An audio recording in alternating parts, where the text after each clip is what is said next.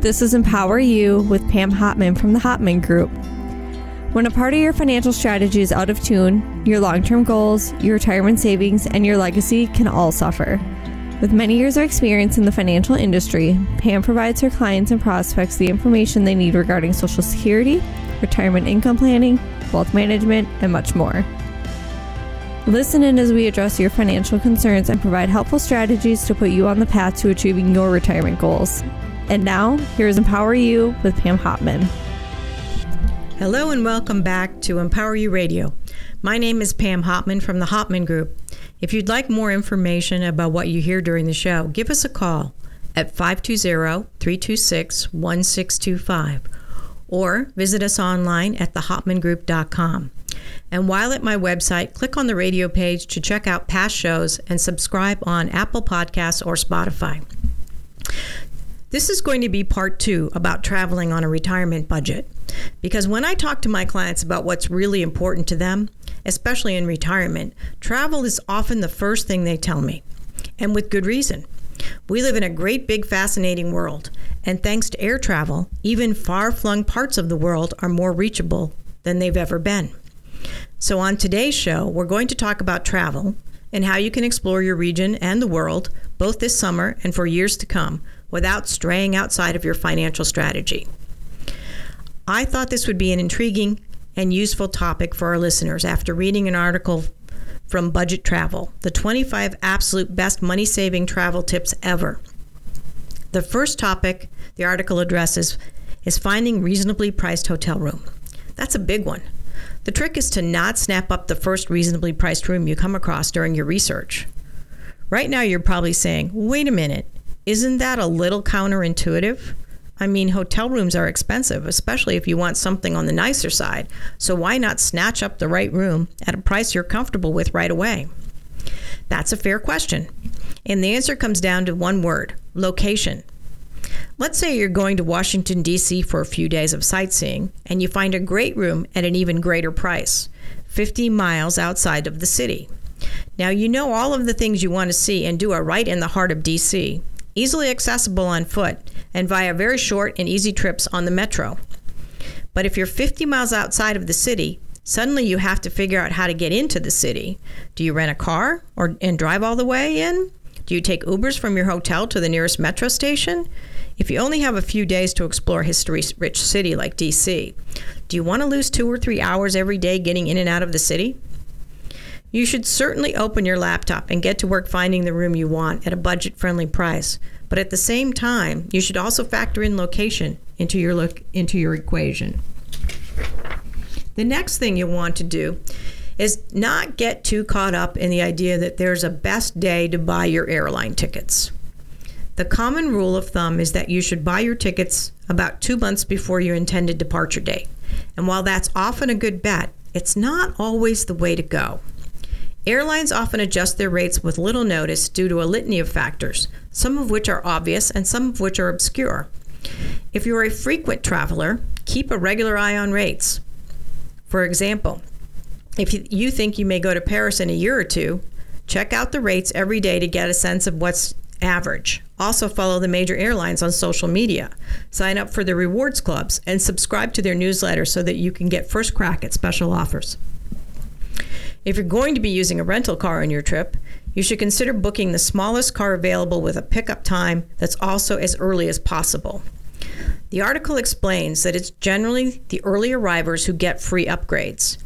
If you arrive early, it's like many previous rented cars won't have been returned yet, which means the compact you've selected isn't available. You're likely going to get an upgrade to a bigger car at the same price because rental companies are obligated to supply you with a vehicle at the price you agreed on. When it comes to a cruise, your best play is to book very early or very late. Let me explain. If you book a cruise 6 months to a year before you depart, there will likely be numerous rooms available with little demand, which means good prices. As the departure date draws closer, more people begin to book, thus driving up prices. However, if you look shortly before the departure date, you may find a room at a truly great rate as the cruise company begins applying steep discounts in an effort to fill whatever rooms they have left after demand has flatlined. If you're looking into booking your next trip, have offers for all-inclusive resorts caught your eye? If you're booking an all-inclusive resort, be aware of hidden resort fees. Things like towels at the pool, Wi-Fi, newspapers, and more that you thought were part of that all-inclusive price may in fact show up as extra charges on your bill. So before you book, make sure you understand what's actually inclusive under that all-inclusive label. The article's next great idea is to strongly consider vacation home rentals. If a week at an oceanfront house is $1,400, that's not exactly budget traveling, right? I mean, that's $200 a night. But dig a little deeper. What if it's you and your spouse and some of your kids and grandkids for a total of 10 people?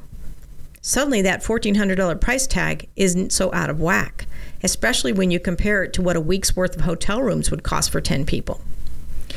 And when you throw in the fact that a vacation home almost certainly has a full kitchen, which means fewer trips to restaurants, well, all of a sudden that initial sticker shock isn't so shocking.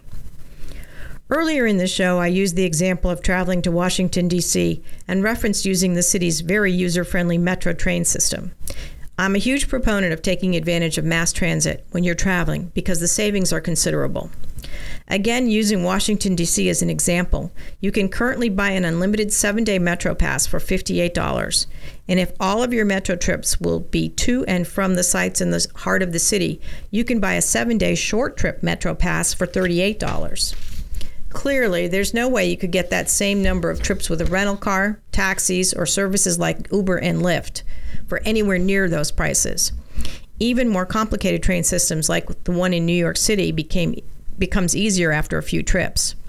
And speaking of places like New York, don't forget that many of the world's greatest and most visited museums are modestly priced. And some, like the Smithsonian system in Washington, D.C., are free.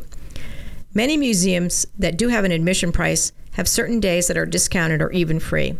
While free admission at museums isn't a factor you're likely to build a trip around, it is something to be aware of during the planning process. When traveling on a retirement budget, it may also be a smart play to consider package deals. It's no secret that airlines and hotels will do just about anything they can to fill up their seats and rooms. Advertised package deals will almost certainly include a great prices on airline tickets and hotel rooms. But that isn't where the perks end. Often the package deal includes things like meals, guided tours, and ground transportation. So not only can package deals potentially save you some cash, they can also make the planning process a little less stressful. If you've enjoyed our show today, visit thehopmangroup.com and click on my radio page. Also be sure to subscribe to us on Apple Podcasts or Spotify. And finally, if you want more information on what we discussed today, give us a call at 520-326-1625. Thank you for listening, and we'll talk to you again next week. Thank you for listening to Empower You. Don't pay too much for taxes or retire without a sound retirement plan. For more information, please contact Pam Hopman at the Hopman Group. Call 520-326-1625 or visit them online at thehopmangroup.com. Advisory services are offered by PGH Advisors LLC, a registered investment advisor in the state of Arizona. Insurance products and services are offered through the Hopman Group LLC, an affiliated company. PGH Advisors LLC and the Hopman Group LLC are not affiliated with or endorsed by the Social Security Administration or any other government agency. All matters discussed during this show are for informational purposes only. Each individual situation may vary, and the opinions expressed here may not apply to everyone. Materials presented are believed to be from reliable sources, and no representations can be made as to its accuracy. All ideas and information should be discussed in detail with one of our qualified representatives prior to implementation.